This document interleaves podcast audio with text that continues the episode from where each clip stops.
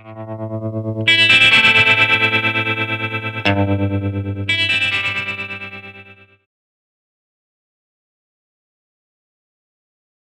tym roku obchodzimy 80. rocznicę napaści hitlerowskich Niemiec na Polskę. E, Jak ostatnie dni przed wybuchem wojny wyglądały z perspektywy e, gabinetów dyplomatycznych e, i czy wojna musiała wybuchnąć 1 września? Porozmawiamy z profesorem Piotrem Majewskim z Instytutu Historycznego UW. Dzień dobry. Dzień dobry panu, dzień dobry państwu. E, Panie profesorze, jakie były zamiary Hitlera, kiedy e, 24 października 1938 roku e, Niemcy wysunęły e, słynne żądania wobec Polski, czyli e, aneksja Gdańska, eksterytorialna autostrada i linie kolejowe przez Pomorze oraz e, przystąpienie do paktu antykominternowskiego? E, Może powinniśmy wpierw powiedzieć, w jakich okolicznościach ta propozycja padła. Mianowicie e, było to zaledwie e, czy, trochę ponad trzy tygodnie po konferencji monachijskiej i po e, kryzysie sudeckim, w którym Polska, jak się przynajmniej mogło wydawać, dość blisko współpracowała z Niemcami, z Hitlerem w osaczaniu Czechosłowacji. Po konferencji monachijskiej, przypomnijmy, Polska e, postawiła Czechosłowacji no, takie niesławne ultimatum, domagając się e, przekazania Zaolzia, a następnie to żądanie wyegzekwowała. Więc Hitler w październiku 1938 roku właściwie e, patrzył na Polskę jako na państwo, które znajduje się e, już w jego strefie wpływów e, w sposób taki faktyczny, współdziała z nim i e, no, dążył do sformalizowania tej zależności. Oczywiście widział tę zależność no właśnie, właśnie nie jako równoprawny związek dwóch państw, tylko, tylko jako podległość Polski III Rzeszy. Stąd też te żądania, które wysunął e, pod koniec października, e, miały właściwie charakter symboliczny, to znaczy z punktu widzenia e, samej Rzeszy one nie zmieniały niczego w sposób e, no, jaskrawy, nie, nie zmieniały ani sytuacji strategicznej, ani e, nie były jakimś e, wielkim, mm, nawet z punktu widzenia e, mm, demontażu ładu wersalskiego, jakimś wielkim krokiem naprzód. Chodziło o to, żeby Polskę zwasalizować. No cóż, Gdańsk był niemiecki w sensie etnicznym, ponad 90 czy około 90% mieszkańców to byli Niemcy. Ci Niemcy, co więcej, popierali partię nazistowską. W Gdańsku, w Gdańsku rządzili przecież e, naziści.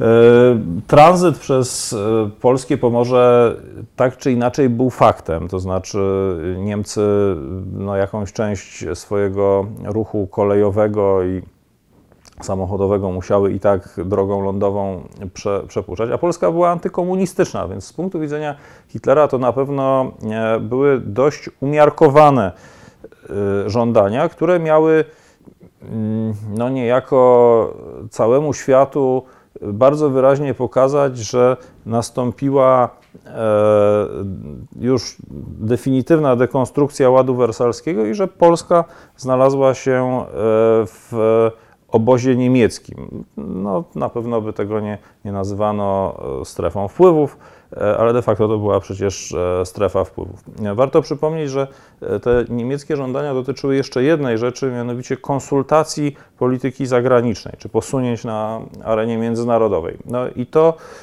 e, oczywiście e, znowu ujęte eleganckim, dyplomatycznym, e, elegancką dyplomatyczną formułą, e, no niejako jeszcze wzmacniałoby e, ten nierównoprawny status Polski i polską zależność wobec Hitlera. No, Czy polska dyplomacja nie przewidziała, Polska, e, po, e, polski rząd nie przewidział, że Polska może stać się e, kolejnym obiektem e, niemieckiej ekspansji, bo jakby wcześniej, tak jak pan, profesor sam powiedział, e, Polska przez Zachód była e, postrzegana jako e, sojusznik Hitlera.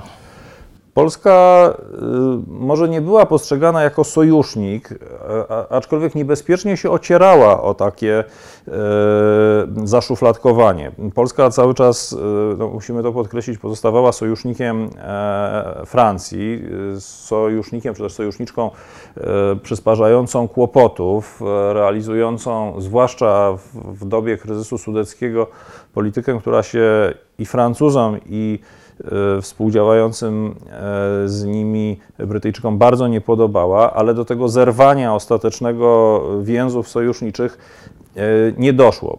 Polska oczywiście bardzo w trakcie kryzysu sudeckiego nadszarpnęła swoją i tak nie najlepszą opinię, którą miała na Zachodzie, i to dotyczyło nie tylko samych elit rządzących, ale również opinii publicznej. No bo ta opinia publiczna na Zachodzie oczywiście była bardzo niechętna wojnie w 1938 roku, ale to nie oznaczało, że e, również no, dawała przyzwolenie na te e, żądania, które, które stawiała e, Polska. A więc sojuszniczką Hitlera Polska z całą pewnością nie stała się, natomiast no, dość ryzykownie osłabiła swoje związki z Zachodem.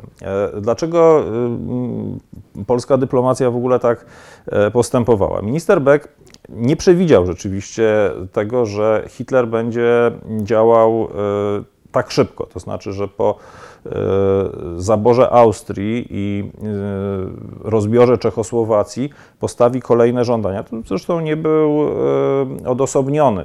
Nawet politycy czechosłowaccy czescy, tak jak, jak e, prezydent Edward Benesz, który został zmuszony do abdykacji po e, układzie monachijskim, oni przewidywali, że owszem, wybuchnie wojna w jakiejś e, przewidywalnej perspektywie, ale że to nie nastąpi natychmiast, znaczy w ciągu pół roku, być może będzie kilka lat Trzecia Rzesza potrzebować na to, aby strawić to, co połknęła. I Beck, jak twierdzi w swoim ostatnim raporcie, e, uważał tak samo. To znaczy, że e, no, e, on wychodził oczywiście z takiego, nazwijmy to, mm, cynicznego, czy też do bólu realistycznego założenia, że Austria i Sudety są i tak skazane na to, żeby wpaść w ręce Hitlera, więc lepiej jest skierować tę niemiecką furię, czy ten, ten, ten głód sukcesów Hitlera na południe,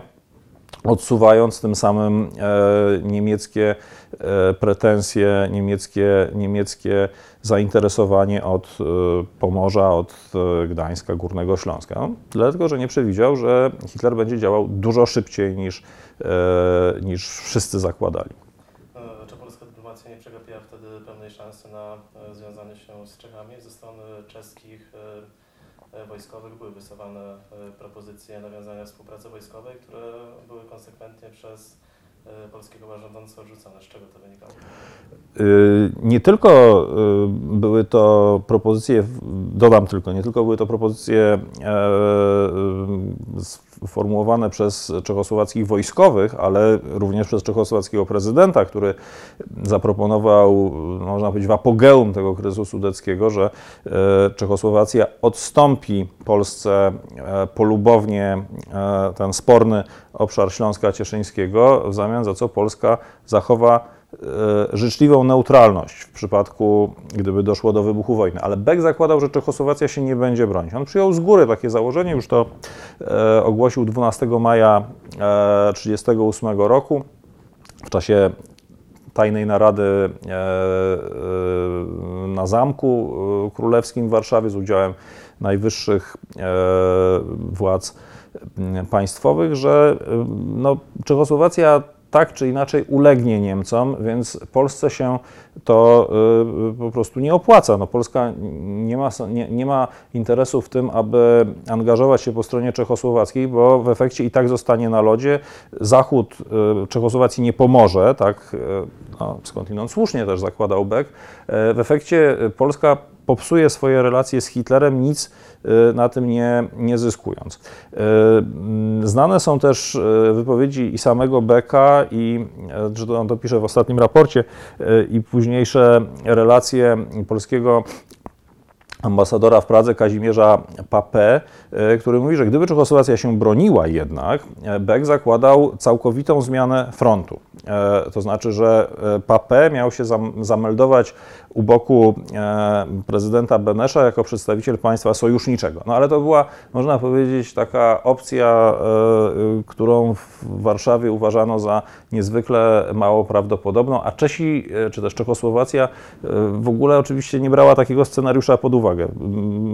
W Pradze uważano, że Polska po prostu przyłączy się do, do niemieckiego ataku. Ale to jest ważny moment, bo on pokazuje właściwie pewien konstans w myśleniu e, Beka, pewną stałą, która będzie e, niezwykle widoczna również w 1939 roku. To znaczy współpracować z Niemcami tak, próbować e, znaleźć jakiś modus vivendi, jakąś drogę współdziałania z nimi, ale nie za cenę zerwania więzi z Zachodem. To znaczy, mm, Beck bardzo słusznie rozumował, że e, Polska pozostawiona e, sam na sam z Hitlerem, a więc Polska jako sojusznik Hitlera, no, straci możliwość prowadzenia niezależnej polityki.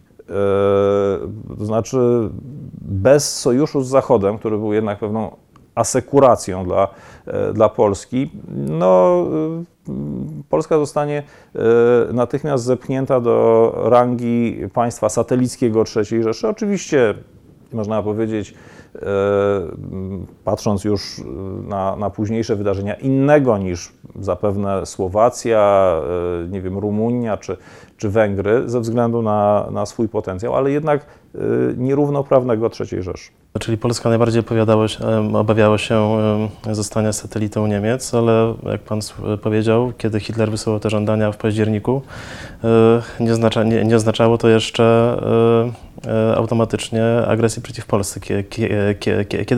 Kiedy, Hitler zdecydował, że sytuacja wymaga podjęcia środków militarnych? No, Hitler e, oczywiście tę presję y, nasilał, czy też no również dyplomacja niemiecka, czy też politycy niemieccy, bo w to był zaangażowany i Ribbentrop i, e, Göring, e, oni e, wywierali tę presję do początku 1939 roku. Było kilka spotkań, rozmawiano o różnych alternatywach, czy też rekompensatach za e, te straty, które miała ponieść Polska. Padło wtedy między innymi sformułowanie, że są w Europie również inne morza, co miało e, no, skłonić Polaków do wspólnej z Niemcami ekspansji w stronę Morza Czarnego na, na Ukrainę. Polacy oczywiście nie byli tym zainteresowani, wychodząc z, ze słusznego założenia, że to są zupełne E, zupełne błędne, e, prawda, e, założenia, tak, czy też błędny, błędny kierunek, że to, to nie tylko by nie likwidowało tego zagrożenia niemiecką dominacją, wręcz przeciwnie, wzmagałoby je, ale na dodatek również pchałoby Polskę w konflikt ze Związkiem Radzieckim, którego Polska nie chciała. Polska chciała, no mówiąc z grubsza, po tym co się wydarzyło już w Monachium, chciała z grubsza E, zachowania status quo, czyli przynajmniej tych ogólnych ram e, układu wersalskiego. E, no i Hitler dopiero kiedy się zorientował, że Polska mm, to traktuje te swoje założenia bardzo serio, dokonał redefinicji całej swojej dotychczasowej polityki, bo tutaj trzeba znowu przypomnieć, że Hitler e, wkrótce po dojściu do władzy e, zmienił diametralnie niemiecką politykę e, wobec Polski. W czasie Republiki Weimarskiej Polska była postrzegana przez no właściwie wszystkie niemieckie siły polityczne jako główny przeciwnik, to znaczy państwo, które po I wojnie światowej najbardziej się kosztem Rzeszy wzbogaciło, które y, zabrało w sposób nieuprawniony y, wschodnie tereny Niemiec i od, których, od którego, przepraszam,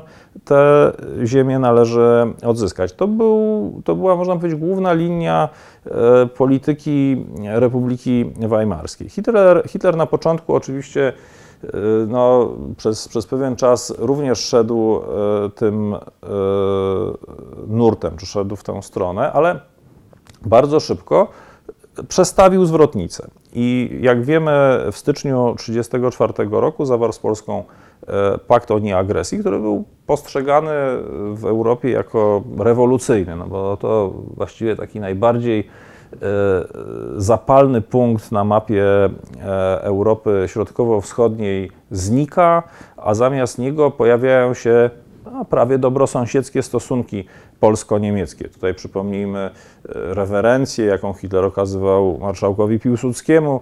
E, uczestniczył w mszy żałobnej po śmierci marszałka, oczywiście nie w Warszawie, tylko w Berlinie, ale Niemcy też uczestniczyli, bardzo wysoka delegacja niemiecka uczestniczyła w uroczystościach pogrzebowych w Polsce.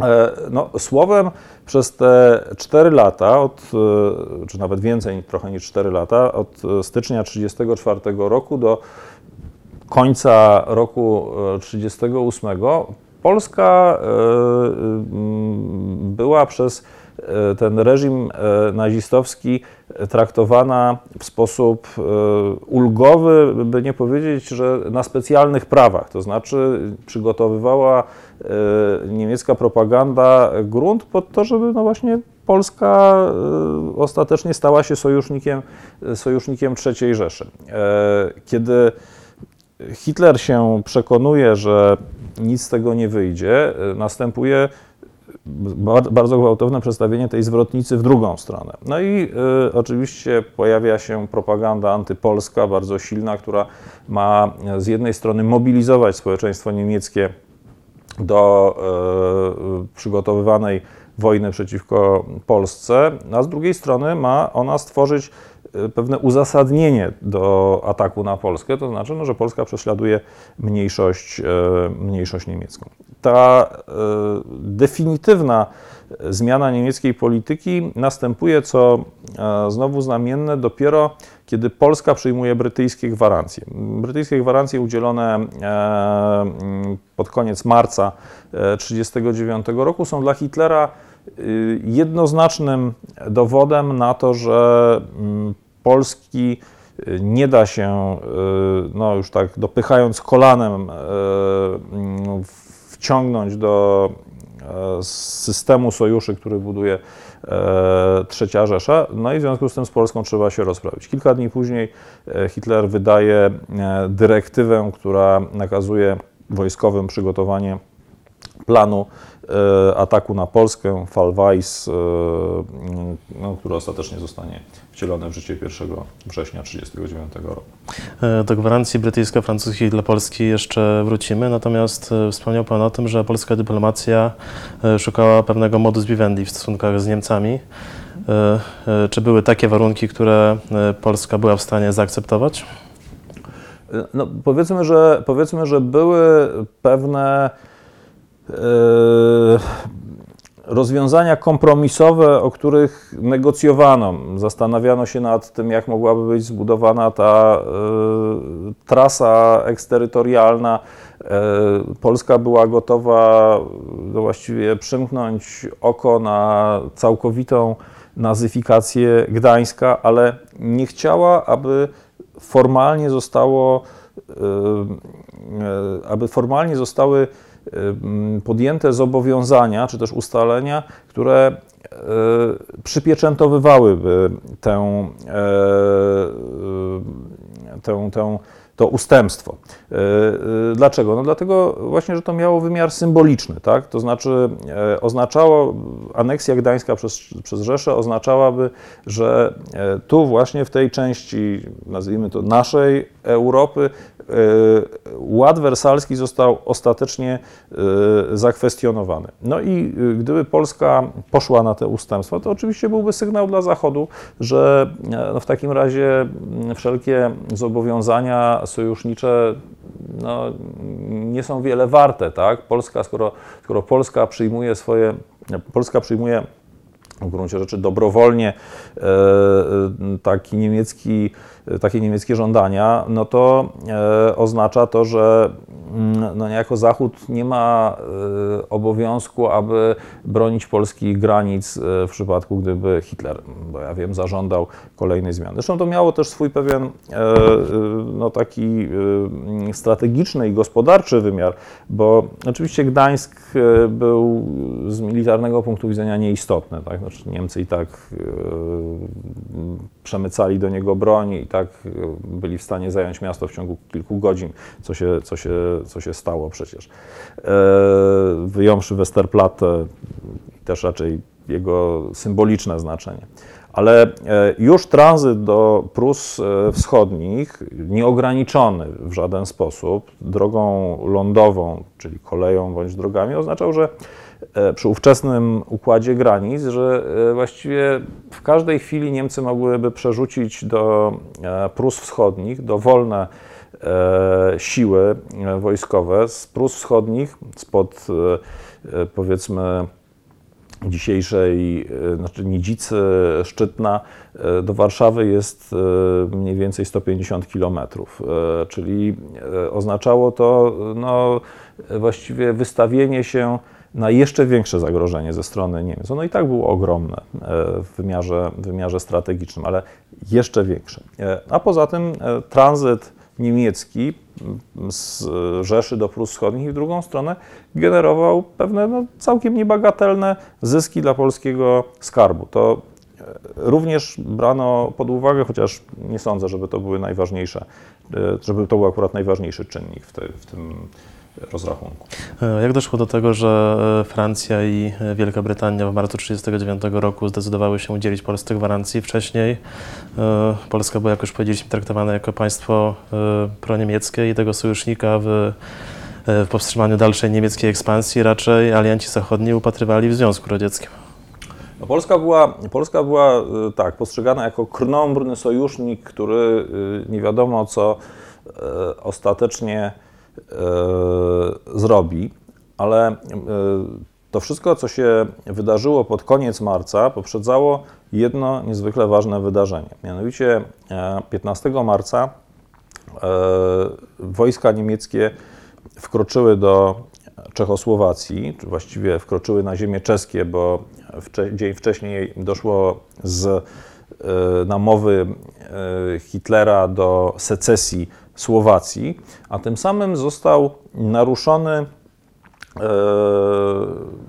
stan rzeczy, który obowiązywał od Monachium.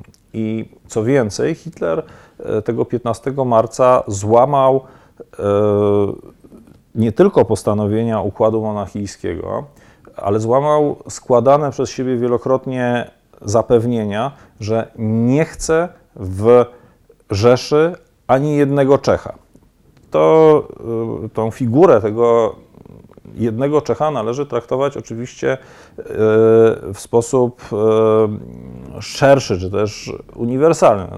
Oczywiście nie chodziło tylko o, o, to, czy będą w Rzeszy Czesi, czy nie, tylko o to, czy Rzesza, czy ekspansja Rzeszy zatrzyma się na terenach etnicznie niemieckich, czy też będzie zmierzała do podboju innych e, narodów. E, Hitler bowiem wcześniej e, i w ogóle niemiecka polityka wcześniej e, szermowała hasłem prawa narodów do samostanowienia, którego jak e, utrzymywali Niemcy, odmówiono im w Układzie Wersalskim.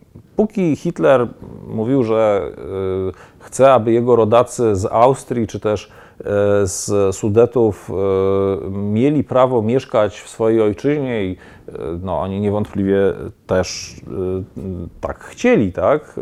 popierali taki, taki program, no to Zachód tego nie mógł zakwestionować. Natomiast 15 marca Hitler wyłożył karty. Tak? Znaczy jasno pokazał, że chodzi mu o ekspansję, o właśnie raczej o Lebensraum, prawda, przestrzeń życiową, niż o E, niż o e, zjednoczenie wszystkich Niemców e, w jednym państwie. A więc dla Zachodu to był, no, można powiedzieć, już taki ostatni, zupełnie ostatni dzwonek alarmowy, który pokazywał, że jeśli Hitlerowi nie zostanie postawiona w tej chwili granica, jeśli on nie zostanie powstrzymany, e, no to e, za chwilę, stosując albo właśnie bardzo brutalną presję polityczną, albo wręcz siłę, e, Hitler zwasalizuje, zwasalizuje przepraszam, Polskę, a tym samym definitywnie zmieni układ sił w Europie. No bo gdyby nie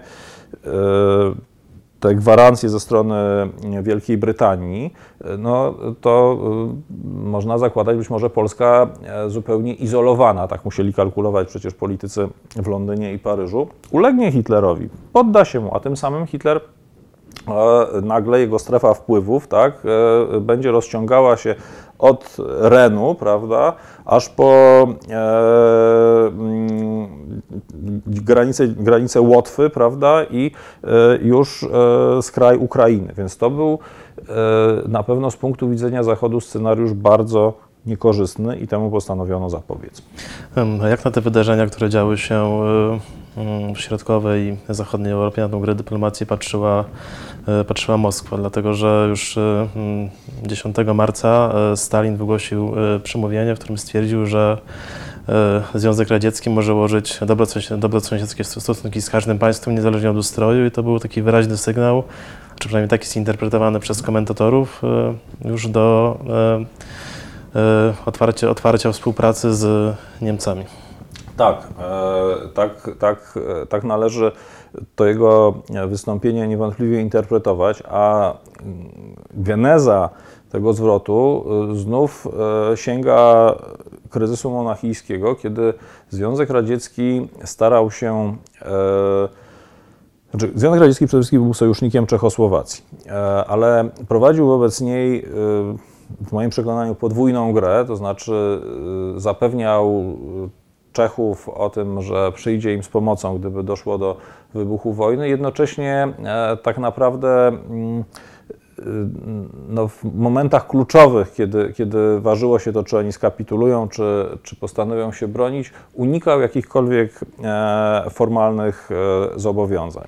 W efekcie e, Związek Radziecki został pominięty w Monachium, znaczy nie zaproszono go na konferencję monachijską, co odczuł bardzo boleśnie, tak? Znaczy uznał to za. Mm, przykład e, czy przejaw tego, że e, Zachód, czyli kapitaliści, dogadują się z tymi prawicowymi dyktaturami tak, we Włoszech i, i w Niemczech na niekorzyść Związku Radzieckiego i jego wpływów w Europie. To można powiedzieć z kolei spowodowało, że Stalin dokonał e, zwrotu w swojej polityce, ponieważ przedtem ta polityka była od powiedzmy 1934-1935 roku jednak obliczona na współpracę z państwami zachodnimi. Ta współpraca miała się odbywać pod hasłem e, Frontu Ludowego, czyli mobilizacji wszystkich sił prodemokratycznych, aby właśnie zwalczać nazizm, faszyzm. Po Monachium Hitler, przepraszam, Stalin doszedł do wniosku, że to mu się nie opłaca, czy Zachód y, nie jest dla niego partnerem, y, Zachód gra wobec niego nieuczciwie, jak, jak uznał. W związku z tym y, bardziej opłaci mu się sojusz z III Rzeszą. Mimo to cały czas toczą się negocjacje między Wielką Brytanią i Francją a Związkiem Radzieckim dotyczące tego, czy w momencie agresji na ze strony Niemiec na którejś z państw Europy Środkowej, czy Związek Radziecki e, może udzielić pomocy i co charakterystyczne, te e, negocjacje toczą się bez udziału państw bezpośrednio zainteresowanych, czyli potencjalnych obiektów agresji Hitlera Polski i Rumunii. Tak, przy czym no tutaj pojawia się w tych negocjacjach kluczowa kwestia, mianowicie przemarszu wojsk radzieckich, które miałyby z e, Hitlerem walczyć. Przypomnijmy, że e, Trzecia Rzesza i Związek Radziecki nie graniczyły bezpośrednio, a więc jakakolwiek e, pomoc militarna ze strony Armii Czerwonej musiałaby wiązać się z przemarszem przynajmniej pomoc e, siłami lądowymi musiałaby wiązać się z przemarszem przez terytorium Polski e, bądź Rumunii. Na to oczywiście żaden z tych krajów nie chciał się zgodzić, zwłaszcza Polska, która no, miała wszelkie prawa podejrzewać, że Armia Czerwona zakończy swój przemarsz okupacją przynajmniej części e, terytoriów Rzeczpospolitej. E, ale e, niezależnie od tego, czyli niezależnie od pewnego problemu, który właściwie był nierozwiązywalny, pomijając nie wiem, pomoc materiałową czy pomoc lotniczą, której mógłby udzielić Związek Radziecki zaatakowanej Polsce, no to niezależnie od tego widzimy e, ewidentną podwójną grę ze strony Stalina wobec negocjatorów e, w Moskwie, których Stalin ewidentnie zwodzi do, do ostatniej chwili, no przecież do, do zawarcia e, paktu Ribbentrop-Mołotow. Bo też z perspektywy Stalina co Zachód może zaproponować Związkowi Radzieckiemu? Udział w wojnie, tak? czyli konflikt, który będzie kosztowny, wyniszczający, a jego efektem e, ma być e, zachowanie status quo w Europie e, Środkowo-Wschodniej, czym Stalin nie jest zainteresowany. Co jest w interesie Stalina? W interesie Stalina jest przesunięcie granicy Związku Radzieckiego na zachód, czy też nowe zyski, prawda, terytorialne. Tego mu Zachód nie jest w stanie zaoferować, no bo wiadomo, że nie pogwałci ani niepodległości państw bałtyckich, ani integralności terytorialnej Polski czy e, Rumunii. Hitler Stalinowi takie rzeczy e, gotów był obiecać. No, jak wiemy, ten pakt został zawarty 23 sierpnia 1939 roku. E, zawierał tajny protokół dotyczący podziału stref wpływów pomiędzy Niemcami a Związkiem Radzieckim w Europie Środkowo-Wschodniej. Natomiast chciałem jeszcze spytać, e, e, ponieważ alianci prowadzili e, negocjacje ze Związkiem Radzieckim bez udziału Polski, na ile Polska była faktycznie traktowana przez Wielką Brytanię i Francję jako poważny sojusznik? No, myślę, że jako poważny czynnik militarny to w jakimś stopniu była traktowana. To znaczy, e,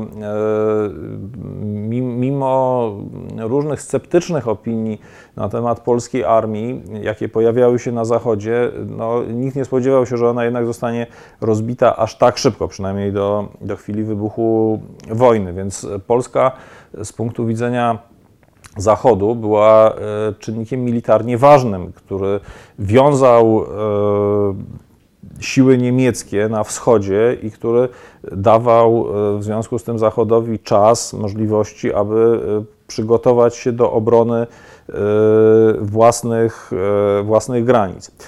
Natomiast na ile tą podmiotowość Polski respektowano w negocjacjach dyplomatycznych to jest druga sprawa, no bo e, właściwie już sam fakt prowadzenia tych rozmów bez udziału przedstawicieli, e, bez udziału naszych przedstawicieli e, w Moskwie wskazywał, że właściwie Zachód mm, no, kontynuuje tę właściwie linię, która pojawiła się w czasie kryzysu sudeckiego, no, że o tych takich strategicznych strategicznych postano- czy takie strategiczne postanowienia, prawda, są podejmowane w gronie własnym, tak, bez, bez udziału państw, które no, są jedynie przedmiotem pewnych, pewnych rozgrywek.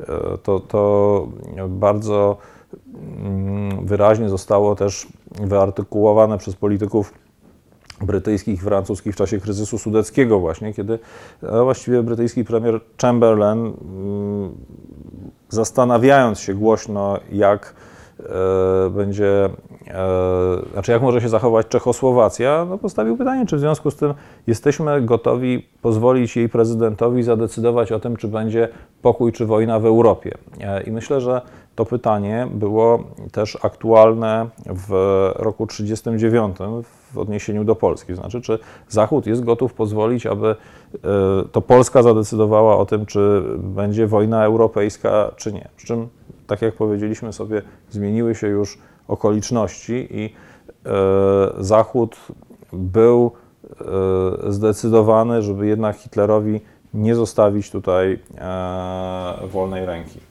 na wschodzie.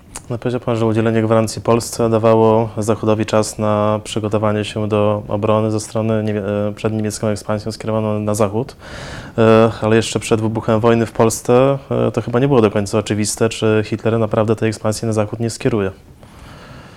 To znaczy, e, ze wszystkich e, informacji wywiadowczych, którymi dysponowała e, Polska, no dość jednoznacznie wynikało, że Niemcy systematycznie wzmacniają swoje siły rozlokowane wzdłuż polskich granic jeszcze przed, przed ogłoszeniem mobilizacji, że do tego uderzenia się przygotowują. To oczywiście zawsze można interpretować dwojako. Znaczy, po pierwsze, że to są, tak jak powiedziałem, przygotowania do wojny realne, ale po drugie, że to jest manifestacja siły, to znaczy y, właśnie mm, wzmaganie presji politycznej na e, drugie państwo, w tym przypadku na Polskę.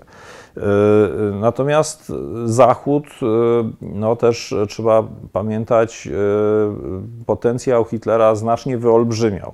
Ten potencjał zresztą pomiędzy 1938 a 1939 rokiem wzrósł. To było chociażby spowodowane przejęciem e, najpierw Austrii, potem e, Sudetów, wreszcie Czechosłowacji z jej fabrykami zbrojeniowymi, ale też na Zachodzie no, bardzo pesymistycznie zapatrywano się na e, potencjalną konfrontację e, pomiędzy armią francuską, brytyjskim korpusem ekspedycyjnym, a, a siłami niemieckimi. W związku z tym e, nie chciano, aby Hitler uderzył na Zachód jako pierwszy. 1 września niemieckie wojska przekraczają granice Polski. Sojusznicy są zobowiązani do, do udzielenia Polsce pomocy, natomiast nie wydaje się to tak oczywiste z perspektywy e, politycznej, dlatego że e, e, protokół Boneu-Kasiewicz, który określał warunki udzielenia tej pomocy ze strony Francji, zostaje, zostaje ratyfikowany dopiero 4 września. Czy w ogóle alianci zakładali udzielenie pomocy Polsce przed wrześniem? Czy e, to, to była realna perspektywa? Zakładać na pewno zakładali, dlatego że e, Polskę i Francję łączył nie tylko sojusz, e, no, który jest dokumentem politycznym przede wszystkim, ale łączyła również konwencja wojskowa, która oczywiście została ostatecznie ratyfikowana dopiero po, po wybuchu wojny. Ale to był bardzo precyzyjny dokument, który miał wszelkie walory, y, no, można powiedzieć, techniczne, to znaczy y, przewidywał właśnie, co sojusznicy mają kiedy zrobić. No i ta konwencja przewidywała również, że Francja jest zobowiązana do przeprowadzenia generalnej ofensywy na zachodzie e, w ciągu 14 dni od rozpoczęcia mobilizacji, co, co przypadało mniej więcej e, 17, tak, czy około 17 e, września. Więc mm, tutaj sytuacja Polski była bez porównania lepsza e, niż Czechosłowacji rok wcześniej, bo Czechosłowacja, chociaż była sojuszniczką Francji, nie miała tej konwencji wojskowej. Były tylko ustalenia dotyczące przebazowania czterech dywizjonów lotniczych na terytorium Czechosłowacji. Zresztą podobne postanowienia Francja podjęła wobec Polski, jak wiemy, nic z tego, e, nic z tego też e, nie wyszło.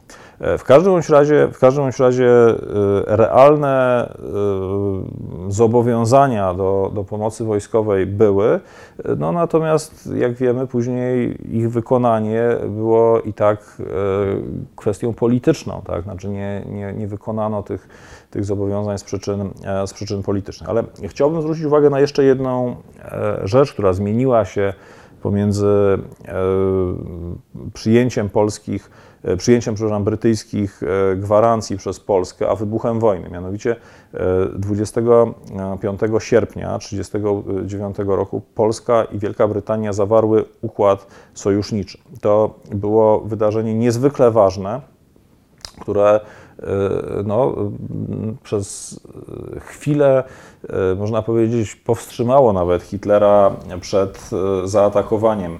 Tego wojna miała wybuchnąć 26 sierpnia. Dokładnie tak, prawda? Ale Hitler na wiadomość o tym, że Wielka Brytania zawarła sojusz z Polską, a więc no, zmieniła diametralnie swoją e, politykę, która przedtem nie przewidywała jakiegoś zaangażowania szczególnego w tej części kontynentu.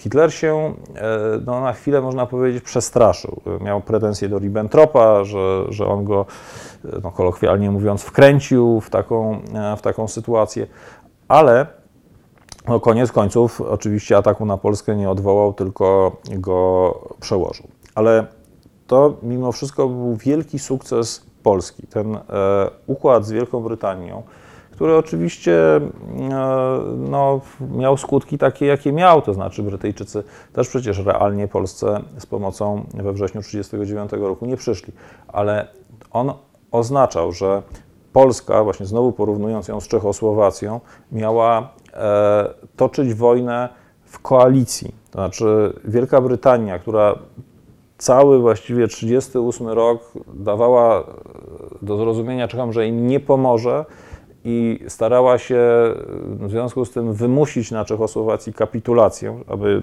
pośrednio nie zostać wciągnięta do, do wojny. W tym przypadku bardzo wyraźnie i jednoznacznie dała Niemcom do zrozumienia, bo nie tylko Polsce, tak, ale przede wszystkim Niemcom, zawierając ten sojusz, że nie zostawi e, agresji na Polskę bez, bez, bez odpowiedzi. To był wielki sukces e, polskiej polityki zagranicznej, bo biorąc pod uwagę wszystko, co sobie powiedzieliśmy o tym, prawda, polsko-niemieckim zbliżeniu e, w 1938 roku, o złej opinii, jaką miała Polska, to mogło się to skończyć zupełnie inaczej. No, Brytyjczycy mogli powiedzieć, nie mamy tutaj żadnych interesów, prawda, i wtedy Polska musiałaby walczyć w odosobnieniu.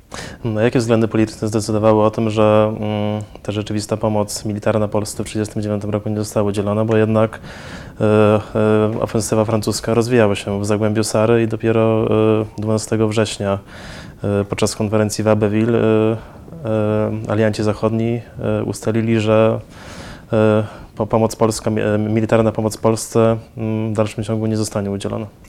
No tutaj przesądziły o tym dwa względy. Znaczy, po pierwsze, e, niskie zdolności e, ofensywne armii francuskiej. Armia francuska e, no, nie planowała po prostu generalnej ofensywy, która mogłaby przełamać linię Zygfryda i w ten sposób no, realnie odciążyć walczące wojsko polskie. Z drugiej strony w Abbeville wiedziano już, że e, Polska przegrała bitwę graniczną, czyli ten, e, można powiedzieć, e, pierwszy etap kampanii, który decydował o tym, czy zostanie utrzymana zwartość frontu i czy wojsku polskiemu uda się w jakiś, można powiedzieć, E, sensowny sposób tak, powstrzymać e, niemiecki napór. E, w Abbeville wiedziano już, że nie zostanie utrzymana linia Narwi i nie została utrzymana linia przez Polaków, linia Narwi i Wisły, więc no właściwie taka największa przeszkoda naturalna, jaka istniała na terenie państwa polskiego, padła. A więc cokolwiek by właściwie e, zrobili Francuzi i Anglicy, e, no to i tak to już e, w sposób diametralny nie zmieni sytuacji broniących się Polaków. No, jak Polacy gdzieś tam na bagnach Polesia, co jeszcze wtedy wchodziło w grę, czy gdzieś tam na tym tak zwanym przedmościu rumuńskim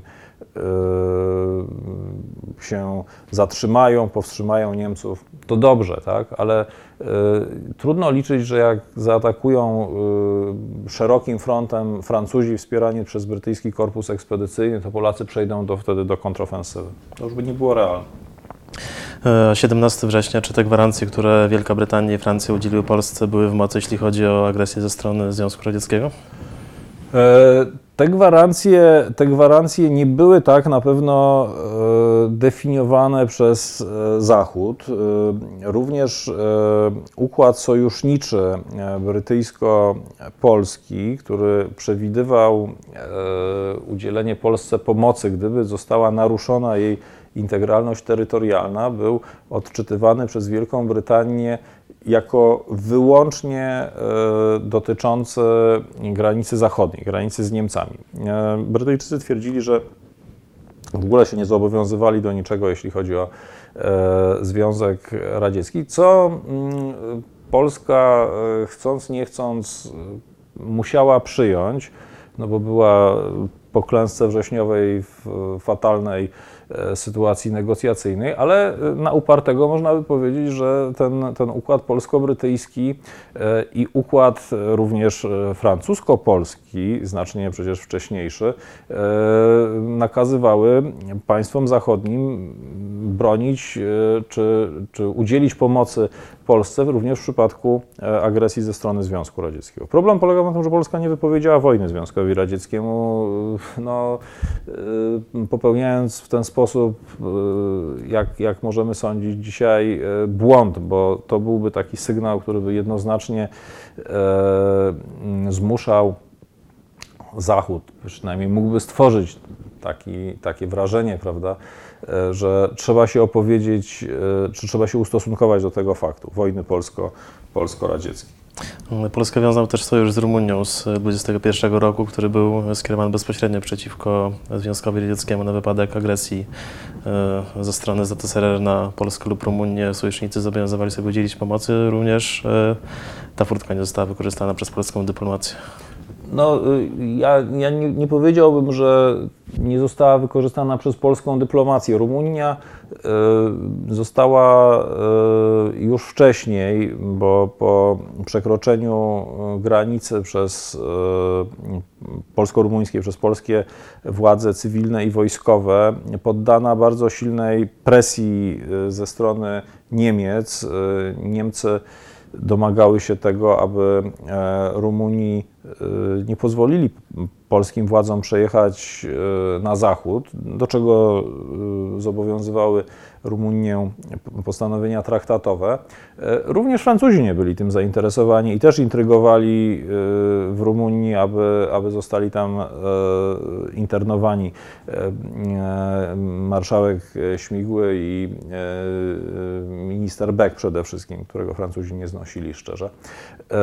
No i można powiedzieć, że właściwie już w tym momencie Rumunia, czy też sojusz e, rumuńsko-polski stał się martwą literą. Tak? E, Rumunia e, znalazła się w sytuacji państwa, które no, za chwilę może mieć poważne kłopoty tak? ze strony zarówno Niemiec, jak i Związku Radzieckiego, bo posiadała terytoria, e, wobec których Związek Radziecki również zgłaszał pretensje, które, o czym nie wiedziano wtedy, e, znajdowały się w tajnym e, protokole do paktu Ribbentrop-Mołotow.